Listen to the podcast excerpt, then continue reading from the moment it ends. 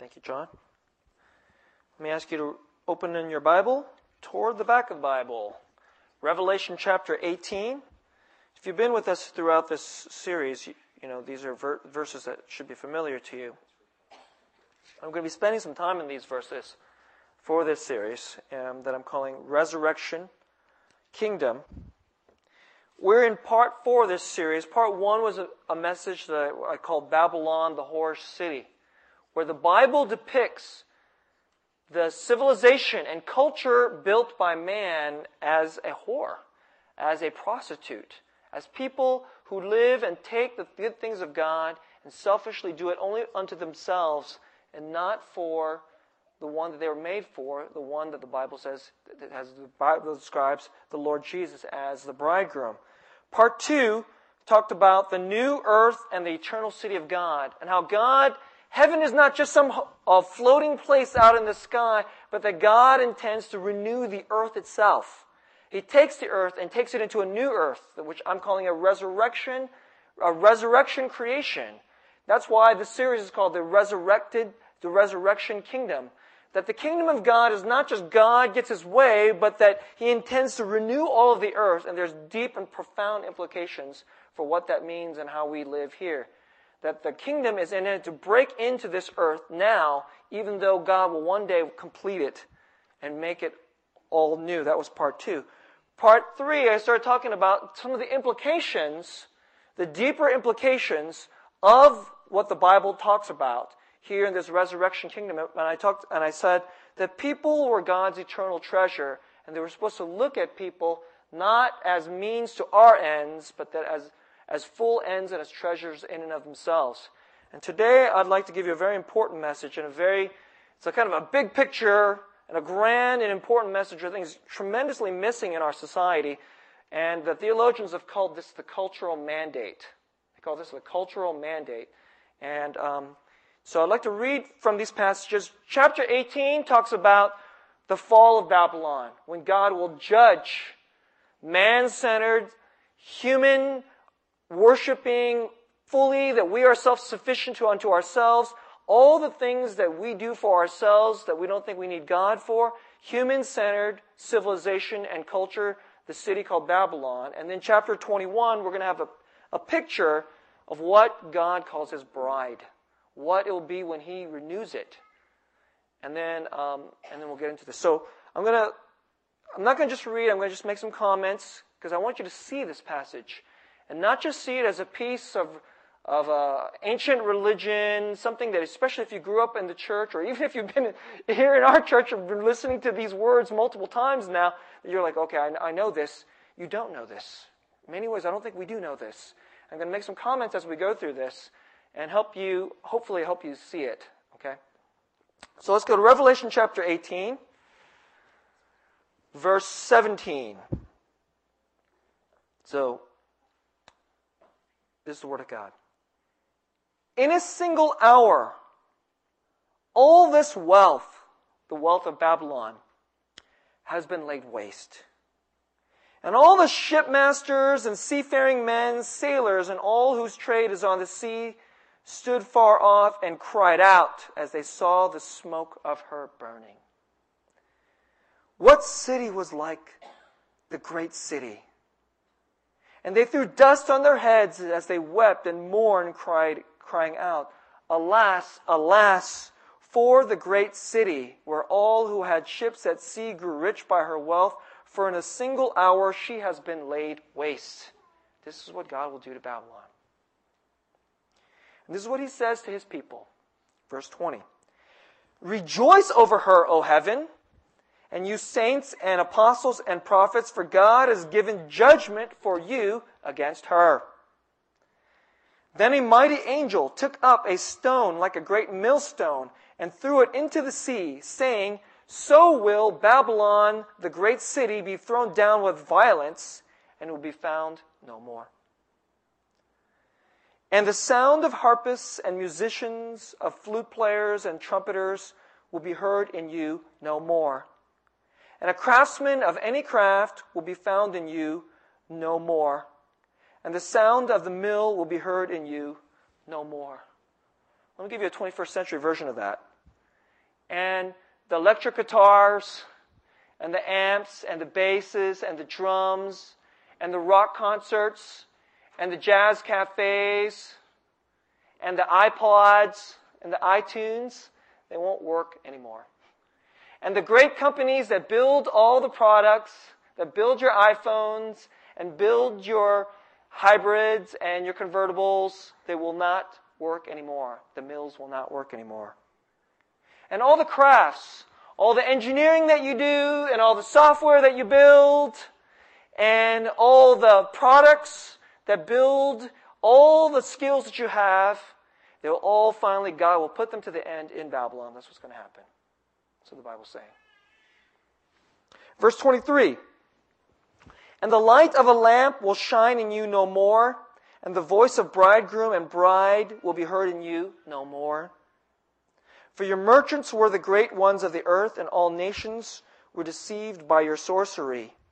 And in her was found the blood of prophets and of saints and of all who have been slain on earth. It's a violent passage, isn't it? It's a disturbing passage. You could feel that there is anger in God. There is actually a hatred of God against this city. And he can says his, to his people, he is saying, I am for you. This city hates you. And you know, we live in a country where they're not maybe killing us, but there is clearly, it's in the universities, it's in the discourse of our society, there is a disdain. There's a disdain for the Bible. There's a disdain for people who say they're of God. You know, you can't say things to people because they're black, or you can't say things to them because they're Asian, but if they're Christian, you can say stuff about them, right? That's what it's like in our society. But you think that this stuff about there's the blood and of the prophets and saints, it's not just something that happened a long time ago. It's happening today. You know, it's very relevant today. These verses are relevant today.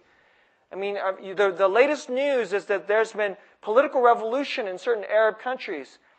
I know, I have a friend who's Egyptian, and she says that the new regime, the new Islamist regime, you know, they were Islamic before, but this is a new Islamic regime in Egypt they are committing what she says is just straight up genocide. The people who are Christians, they're, a, they're not Arabs, they have a different ethnicity, and they're called Copts. And she they're just going in there and they're killing them because they're both one different ethnicity and because they're Christians. Right? This is happening today. And what a profound word this must be for people who are suffering this way. I mean, for us, we get a, you know, kind of moderate, minor amount of persecution, if you can call it that, right? We get a little rejection, and we're even afraid of that rejection in our society, and we're nervous about that. But this is the judgment upon the city and the civilization of man centered pride, Babylon, in the Bible. Let me jump ahead to chapter 21.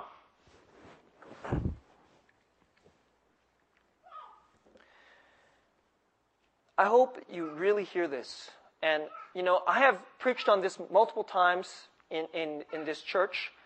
And I never get tired of these verses, right? These verses are so compelling to me, and I hope they are compelling to you.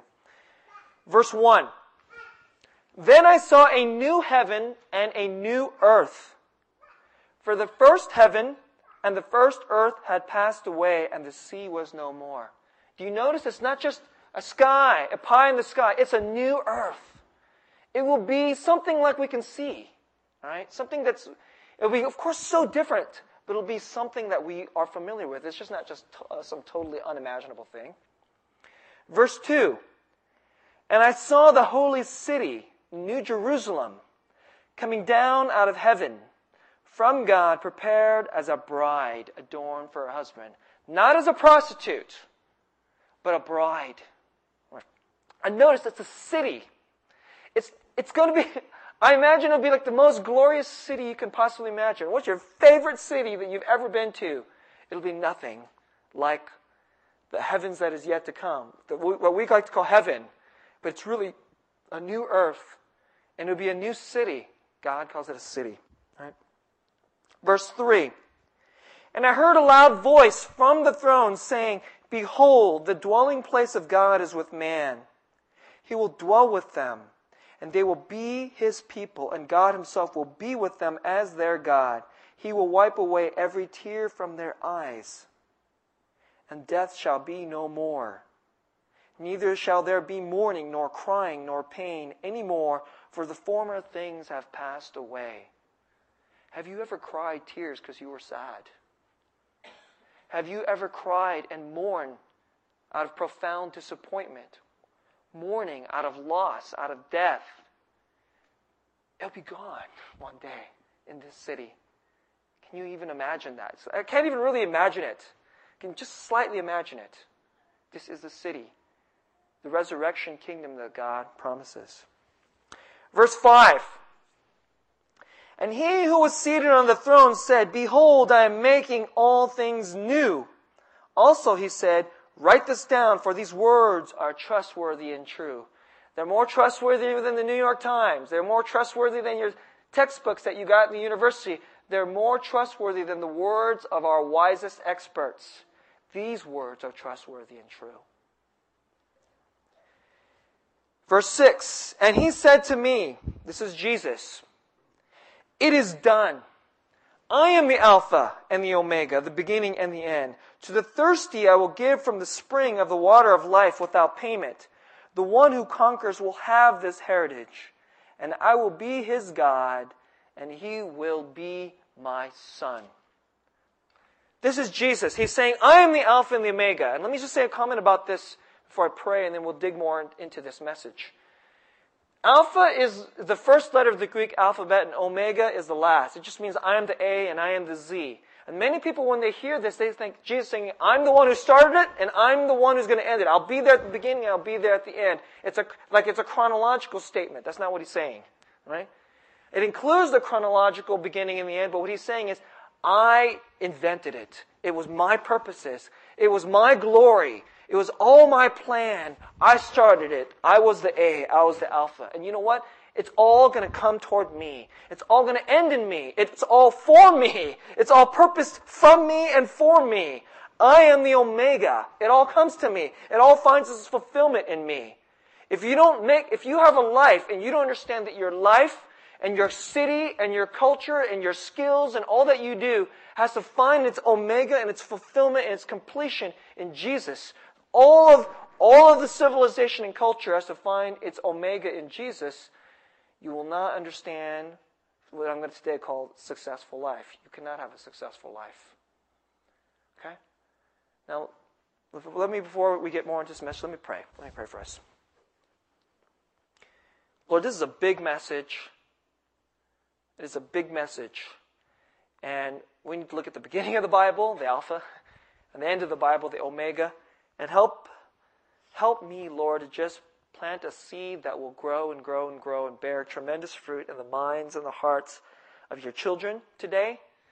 Um, I am a babbling fool, but your scriptures are beautiful, and your spirit can take a babbling fool and teach deaf and dumb and blind people to hear and to talk and to see and to sing your praises with their, all of their lives. Do that in our church today. Put the seed of that into our church today. We pray in Jesus' name. Amen. Now, I just told you this thing about how Jesus, it has to be all in Jesus. From Jesus, for Jesus, through Jesus. Okay? That's the Alpha and the Omega. And today I'm going to raise this question. I'm going to teach you about something that's profoundly relevant to this. I mean, I'm kind of I feel like I'm doing a shortcut for you today.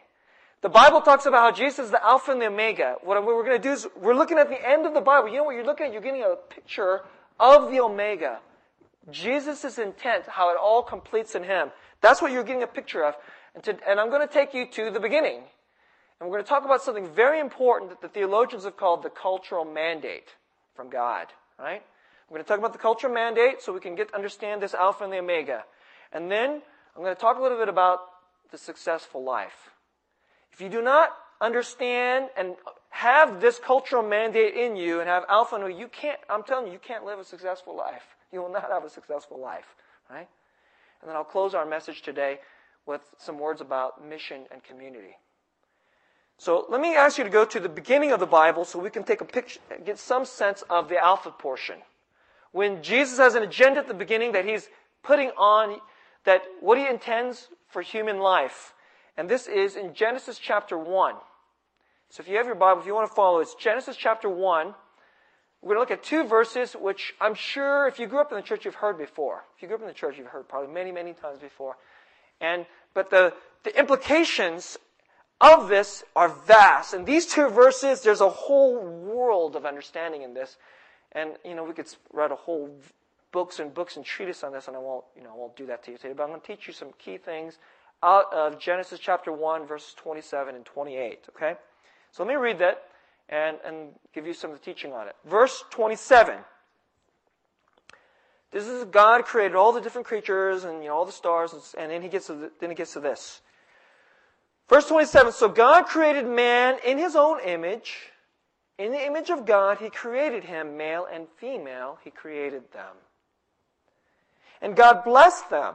And God said to them, Be fruitful and multiply and fill the earth and subdue it and have dominion over the fish of the sea and over the birds of the heavens and over every living thing that moves over the earth. They're like, okay, I'm, I'm familiar with that passage, Pastor. Okay. Let me just teach you a couple things. Verse 27. Verse 27 says that God made us in His image. There's so many important things that come out of that. Let me just say two. One is, you know, all the other creatures that are on the planet, you're not like them. of course, in some ways you are like them. In the Babylonian civilization and education of our time, they think that they teach that human beings are basically like all the other creatures. You know, you're essentially a smarter version of a monkey, which is a smarter version of a lizard, which is a smarter version of something that came out of, of a lake, of a virus, of a, of a primordial soup. Creatures are creatures. We're just wandering around the earth, and this is what it is, right? And so they teach you in the schools today. They have a Genesis story, and it is a myth, right? They have a Genesis religious myth, but they call it science. It's really interesting they call it science, but it's really a religious myth. And they tell you that all the creatures this way, and you're just kind of like, you just got smarter, but you're not fundamentally any different. This verse absolutely says no. You are different. You are different because who you are is made in the image of God. God made like a, a mirror image. It's not Him, but it's like Him. And He placed that into us, and this is fundamental. We have a biology and so forth, but we're not like the rest of the creatures. You know, we're not even like the angels. We're not even just like the angels.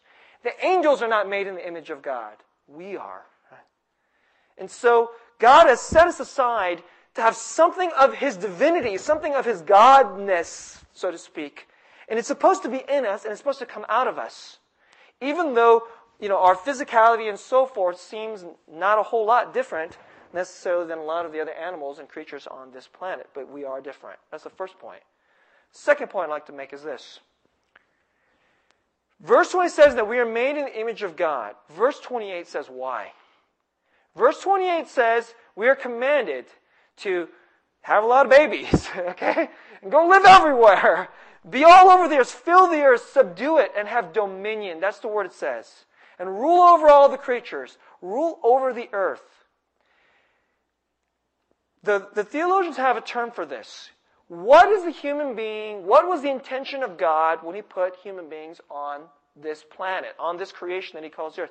His intention was that we would rule it.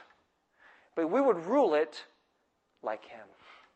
We would rule it the way God would want it ruled. We would rule it with God's, with God's wisdom, with God's righteousness, with His justice, with His mercy, with His creativity, with His beauty, with His, with His all, all the wonders of His attributes. And I'm not talking about the, you know, the divine, there's certain attributes that God has that only God has, nobody else has, like omniscience or omnipotence. But there are attributes that God has placed in us which make us like his image. We're supposed to have justice and wisdom and inventiveness and beauty. And all of that is supposed to be all over the earth. So that all of God's wondrousness and goodness is supposed to be all over the earth. That the glorious greatness of God would fill the earth. That is the human calling. And we're supposed to go out and build this and, and, and make all this happen. You look at the dirt. And you, know, you don't just leave it as dirt. We form it and shape it and make it and we form a garden.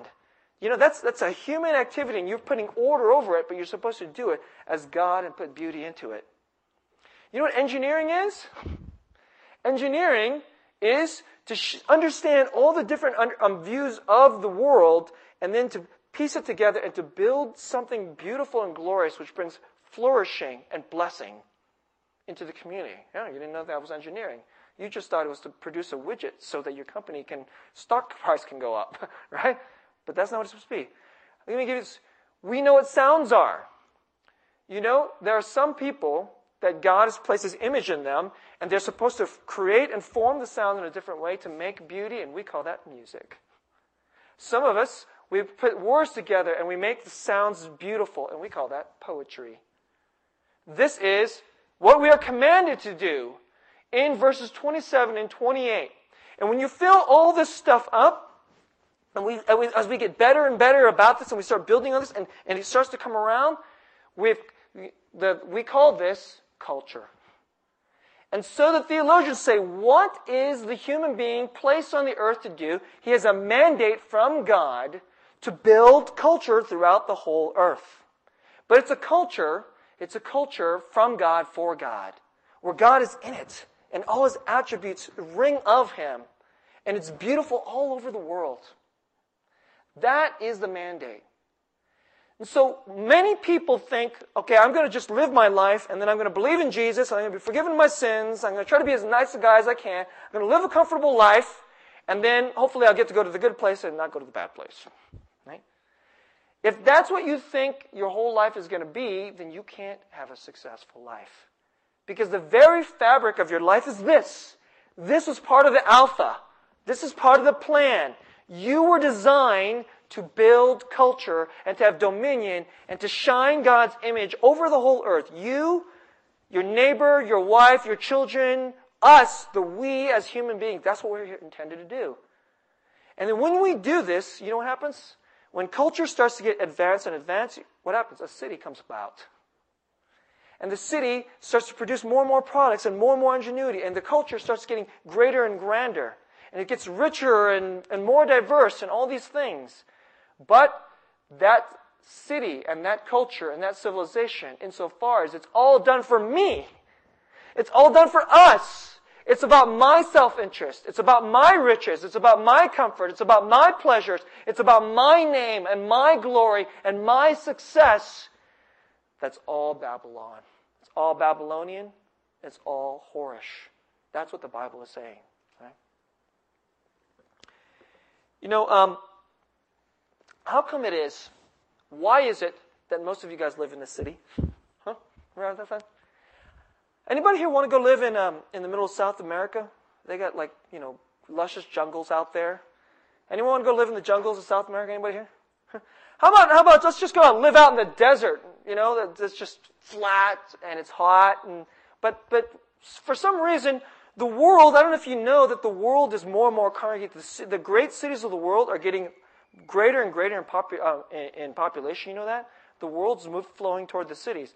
Why do human beings flow toward the city? Because they instinctively, I mean, it's something deep within us. We are intended, we are, we want to be culture builders. We want to be in it. We want to experience it. We want to taste it. And you know what? That's why we're going to the cities. Any of you guys ever read this uh, book called Walden when you were in high school or maybe in college? written by a famous American guy named Henry David Thoreau. So this guy Thoreau, whatever, a couple hundred years ago, he decides, I'm going to get away from the city and from the hustle and bustle of civilization, and I'm going to live by this pond called Walden. You can actually go there. Can you can go to Massachusetts, go to Walden. And, and I'm just going to live at one with all of nature, and this is the real peaceful life. Right? Let me tell you something. Henry David Thoreau was an idiot. He's wrong. He's wrong. The reason we don't do what he did, and, and, it's interesting, people like that book. And every generation, people want to read that book and they're like, oh, wouldn't that be so nice and be so peaceful? But he's wrong. Genesis 1 says he's wrong. We want to be toward the city. And if not the city, at least you got to have some community and you're going to build something on this. I'm just going to live by the pond and we're not going to have any music and we're not going to have any supermarkets and we're not going to have any gardens. We're not going to have any poetry and books. We're just going to live out here and be one with nature. No. right? That's not the way we want to live. He's like a hippie before we called them hippies. And you notice most people don't want to be hippies, right? Now, now, now, let me be a little bit nicer. okay? Let me be a little nicer. Thoreau isn't totally an idiot. He's actually got a real serious point. You know why he left the city to go to Walden? To go, because you know what he's looking for? He's looking for something pure. He's looking for something that's untouched by all the greed, the enviousness, all the lies and deceit and the pettiness and the lusts and all the nastiness that's in the city. And you know what he's doing? He, the reason he's going to Walden Pond is because he hates Babylon. That's why. that's why he's leaving it. And, and, and, and every generation we have these bohemian people, and some, you know, we call them hippies, you know. You know what? They, the reason is they, they, in one way or another, have found the culture all the selfishness of the culture, all the self-centeredness of all the greed and all the things that we do, they have not found this like this can't be it, and they want to go find something else. And so they leave. Right? And then every generation has its bohemians and their hippies. Um, it's just that they don't all write as well as Henry David Thoreau, all right?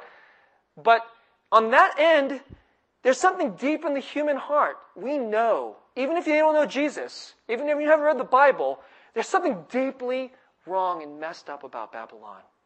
And so people want to sometimes get away from it. You know, every society has sought to try to make their culture better. I mean, do you just want, the reason most of you don't have a picture tube TV with the cathode ray tube is because you want it to get better. How many of you are listening to cassettes on your Sony Walkman? right? Some of you, some of you guys are young. You're like, I don't know what you're talking about, Pastor. What, what, what are you talking about? You'd never seen a phone where there's like a cord that comes out of it. You're like, what is that? A wire? That's so primitive, right? We, we, we want to improve it. Because culture, go build culture, go subdue it, make it more and more flourishing and beautiful and glorious. Right? I'm just giving you that.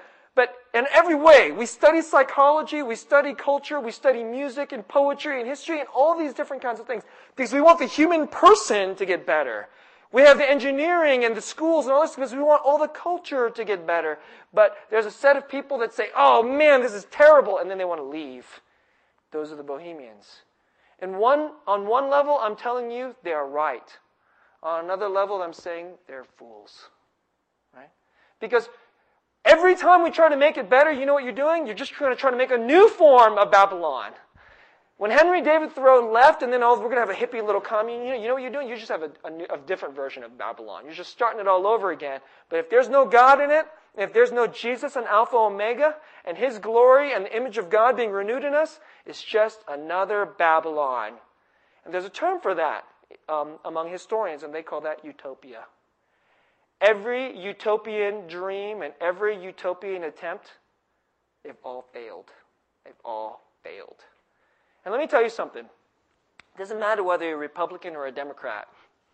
They're both running utopian versions. It's just that the right wingers want to have some, some, some religion and they want, they believe in the free market.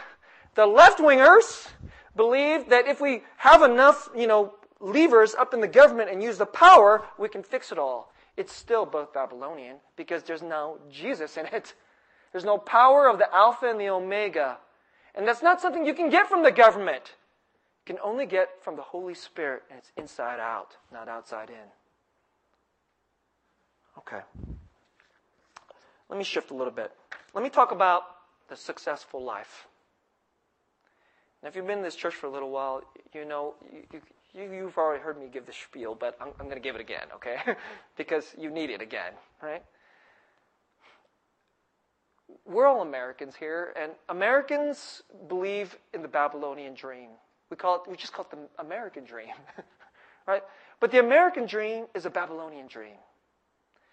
Most of you, what you think of the successful life has very little Jesus in it. It doesn't have Jesus as the grand peak and of the goal and of the, of the omega in it. Jesus is like a little appetizer or a little sprinkle on the side. For you, You know, and for me, for us here in America, the reason this country is so great is because we can live our dreams. And what does living our dreams mean? It means we can go to a school and we can go and learn skills that we're good at. That's what the university is today. The university is the place where to find out where you're good at. And so you can figure out what your dreams can be. It's like a dream making factory. That's what the university is today. And then the career, we don't call it a job and we don't call it work. We call it a career. What is a career? A career is the thing that you do that you're good at that will fulfill you. It'll make your name. It'll make you rich. It'll make you successful. It'll make you somebody. It's about you. Fulfill your dreams. And then your, your, your family, your wife and your kids or your husband and your kids, is it really What's it, what's it have to do with Jesus? you can have a wife, you can have a husband, you can have kids, and it doesn't have to have anything to do with Jesus, does it? Does it have anything to do with a New Jerusalem and a city? It just has to do with you. I marry the person that I'm in love with, that will fulfill me. They'll be the hottest, the most handsome, the sexiest woman that I can get that will marry me. That will fulfill all my needs, that will meet all me emotionally, and then I'll be happy. And all my children, who here thinks, I'm going to have children and they'll be born with some kind of physical ailment? I will have children and they're going to do pot and drop out of school. I'll have children and they're going to have a learning disability. I'll have children and they're going to hate Jesus. I'll have children and they're going to hate me. Who thinks like that? But you know what? That's, that's, that's real life. Instead, the dream is I will marry the person I'm in love with, and they're pretty, so my kids will be pretty. And they will be perfect, and they will love the things that I love, and they're going to go to this, they're going to go to a really good school because they're going to be smart like I'm smart, and they're going to be successful like I want them to be successful. And then this will be the successful life when we get all this stuff, right? But where in the Bible does it say any of this? It's not in the beginning, it's not in the end, I'm telling you, it's not in the middle. None of it is this. This is all Babylonian crap, quite frankly. And insofar as this is in your mind, you are not a citizen of God's city. You're more like a citizen of the Babylonian city, and you will cry when Revelation 18 happens. Instead of rejoice because you are a citizen of God's forever resurrection city. Oh, this is cutting home now, right? You know, the thing that we consider the successful life. In America, we have churches. Churches are basically little shops, and we peddle religion. We sell religion. You know, you go to the iTunes, the, the, um, the Apple store, and they'll sell you an iPhone smartphone, and it's snazzy. Churches in America are here to sell you religion. You do your American dream. But you need a little religion, right? You need a little better behavior. You need a little, some comfort from God. So the churches will do that for you. And you know why Americans hate it when we say it needs to be about Jesus? Right? Why the people who don't believe in Jesus hate it? Because when they look at the Christians, they're all just running the same game. We're all just doing the American dream. You're like, why you, your life is any different than mine? How can you tell me that your thing has, because you got Jesus, you're going to go to heaven and I'm going to go to hell and I'm on a path toward hell. But your life is all exactly the same. You just do your thing and I just do my thing. Jesus is just a little sprinkle for you and if I go find my thing somehow, how is it different? That's why people feel tremendously that it is their right to be angry with these really rude and stupid people called Christians have this message about Jesus and they say that they have the truth, right? Do you know any friends who feel that way? Maybe you feel that way. And let me say something. I think in some ways that the non Christians have a right to feel this way about us. Why? Because we're not living the cultural mandate. We're living the Babylonian American dream. Our life is supposed to be building a culture and a city it's all about Jesus. That the reason I go to work, the Christian is, when you come here, it's not just, I'm going to get some religion, I'm going to believe in Jesus, and I'm going to try to get my act together and then try to be a better person. No. the full totality of your life, if you want a successful life as the way the Bible describes it, Jesus has to own all of you. He has to own your business. He has to own your plans. He has to own your citizenship. That's why the Christian, we do marriage differently. That's why we look at sex differently. We look at career differently. We look at education differently. We look at family differently. We look at citizenship differently. We look at nation differently. Right? That's why you can't really quite be comfortable being a Democrat or a Republican because you're really a part of a different citizenship.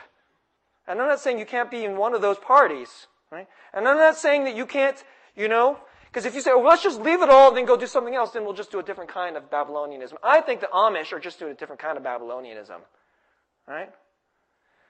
We are to be in Babylon, but really citizens of a different city. And propagating and living a culture that's really eternal from a different city. And so that when the, when the non Christians look at us, they're like, man, you guys are weird.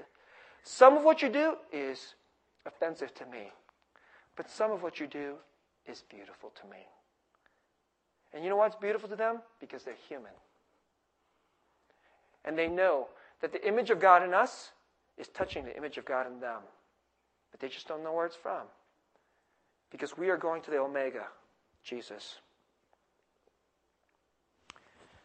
Let me close my message with um, something about mission and community. The theologians call it cultural mandate. Right? Call it cultural mandate. But really, it should just be called mission. Most of the time, when you hear the word mission, you think mission means go out and tell people about Jesus and then get them religious. No. Right? The mandate, the mission, is to let Jesus own all of you, to let Him renew His image of what it means to be a human being, to be a divine person in you, and then let it be cover the whole earth. You know, just, just give you a quick one little example about this. You know, most some of you think, well, I'm going to marry the, the person of my dreams, and it's going to be all wonderful and romantic, and we're going to have lovey-dovey. You know what? You know what the Bible says? You marry a person, and this person's going to sin against you. And you're going to sin against them. And you, you're going to find out, you're going to find out that you're a Babylonian rat. And then you're going to find out, I need Jesus. I need his power and his grace.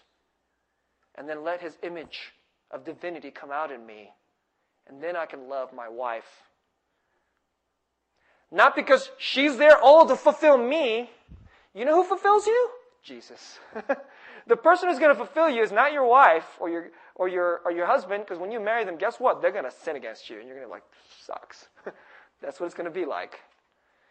The person who fulfills you is Jesus. See, that's how, that's how the Christian is supposed to think about marriage. Isn't it so weird? It's so weird. But if you actually follow it, it'll become beautiful. And your neighbors will notice. That's mission. Isn't that weird? That's the cultural mandate. It's a form of mission to live your marriage according to Jesus, for Jesus, for his city. It's actually weirdly a form of mission. Okay? Let me talk about community. Close this message. Um, in World War II, I, have read about this, okay? In World War II, the countries, you know, I mean, it's like all out war with other countries. The whole country, their, their economics, their factories, you know, their, the way that they are, are saving metals and all this stuff, it's like the whole country is in unity. It's been said that in England, that the whole nation had a weird experience during World War II. That people would go to work, they would go to their factories or they would volunteer and they would go into the neighborhoods and they had this strange experience at the work and the things that they did. It was more than just for their own selfish agenda. It wasn't like it was just for, it was something for bigger and something greater than themselves. To be a part of a, a community that had a greater mandate. And now think about this the English men and women who are of that generation from World War II, they experienced the happiness from work, from going to work and doing the things they're doing as part of their culture, as part of their city. Okay? And let me tell you something about what London was like. It was bombed to heck. The Germans just bombed the heck out of London. The place was war torn. You know how many British sons died in World War II? And how the, how the country must have been poor. And there must have been, how many families must have been where they said, yep, my brother died, my uncle died. Or my uncle came back and his arm was blown off. And yet the people rallied together under a unified cause, which was bigger than their own selfish little dream. And when they would go to work and they would all rally together on this, they experienced a form of happiness. And the great weird irony behind this is like the war ended and then it became peace and then everyone went back to being selfish all over again and then the happiness was over. The happiness to go to work and build culture was like, you know, no, they weren't happy about it. But for that short period of time, during a devastating and horrible period of their history, they experienced a weird form of happiness to do something together bigger than themselves. Let me tell you something. That little experience that they had is like a little taste of what it's like when you live in the city and you're giving yourself to something that's worthy of your life and that's greater than yourself. When you're living in a mission that's worthy. When you're living in a mandate, in a community, and we're all doing it together. You're actually doing this thing together. It's a beautiful thing. You're not just doing it by yourself and you're just a weird religious goofball in the corner and everybody else is like they think you're stupid, right? But that you are part of a grand wonderful mission, and people know this is worthy of our life. And the English experienced that in this little way in World War II. Come on, Pastor. That was like, that was a long time ago. You know, that doesn't really happen. This is just the way we are now, and I don't know if we can be like the way you're talking. Can we be happy to be a part of a counterculture in a city within the city the city of the Jerusalem within the city of Babylon as you're talking about? Can that actually happen? Ah, all right. You're going to think this is so sneaky. Like right toward the end of the sermon, the pastor's going to give a plug for Bishop. Let me tell you a little something. I, I and a few other of us in the English ministry went to Bishop last year to do this ministry for the Paiute Indians. And we had a weird experience. We were there for about one week. There's about 80 of us. It's not comfortable. Many of us are sleeping on the floor. Try sleeping on the floor night after night. It's like your back will hurt. We're not eating the most comfortable food. And Bishop as a town is actually a nice resort town, but the reservation itself is poor. And we were all there together. And you know what? We were happy. It's really weird. And I saw something extraordinary there. I came into this church, and when I came to this church, the youth group in our church, you know, just they were in shambles. These kids were shallow and selfish and cynical, and they were not very happy about church and Jesus or anything, all right? We took a team of those kids to Bishop. I saw kids that were here, self-absorbed and self-centered the way so many teenagers are today. And in that week, I watched them sacrifice and love and give passion and gladness to reach out to young, poor, orphaned, and sometimes like illegitimate children that don't know the Lord, that were Paiute Indians. And they did it with great gladness and joy and happiness for one week. See, it's not, it's not like something long ago and it doesn't happen. It still happens. It still happens. And the only way it happens is when you fix your eyes on Him. He set aside all His comforts and all His prerogatives, and He came down to give it to us so that we would give it back to Him. That's what the Bible teaches. This is the movement of the Alpha to the Omega. God will come down to a people that are wretched. We're whores in our hearts selfish and living our own little dreams and we don't care about the, the agenda of the world. Cultural mandate, glory and shalom and beauty to the rest of the world, whatever. As long as I get mine, that's the way we are. To us, a whorish people, God came down, shed his blood, set aside his majesty, and then gave us this plan. I don't know why he would give us this assignment. I wouldn't, if I'm God, I sure as heck wouldn't give these rats this assignment, this mission, this tremendous privilege, this mandate, and put his image in us. And he did. And he renewed us by his blood. And he's building in us a city. You know, I know this is a big message and like walk out here. What can I do? Right? There's no one thing to do, but we can start. We can begin to just think. And it, it needs a lot of different conversations and a lot of different experiences that we can bit by bit. It's going to be a life repentance of this selfish, individualistic, me centered, dream Babylonian life. And to repent of that and lay that on the altar. And bit by bit, we can come together and be a family more than just our in, atomistic individual selves. And God, in the, in the name of Jesus, be our King and form a tremendous shalom and power that the world goes, What is going on over there in San Jose? What the heck is that? That is weird. I kind of hate what they when they talk about Jesus. It really bothers me, but I also am attracted to it. Can't help but be attracted to it. And when we're doing that, then we're being Jerusalem, drawing the people to the Lord, who is the Omega. Let's go to the table of the Lord. Let's pray.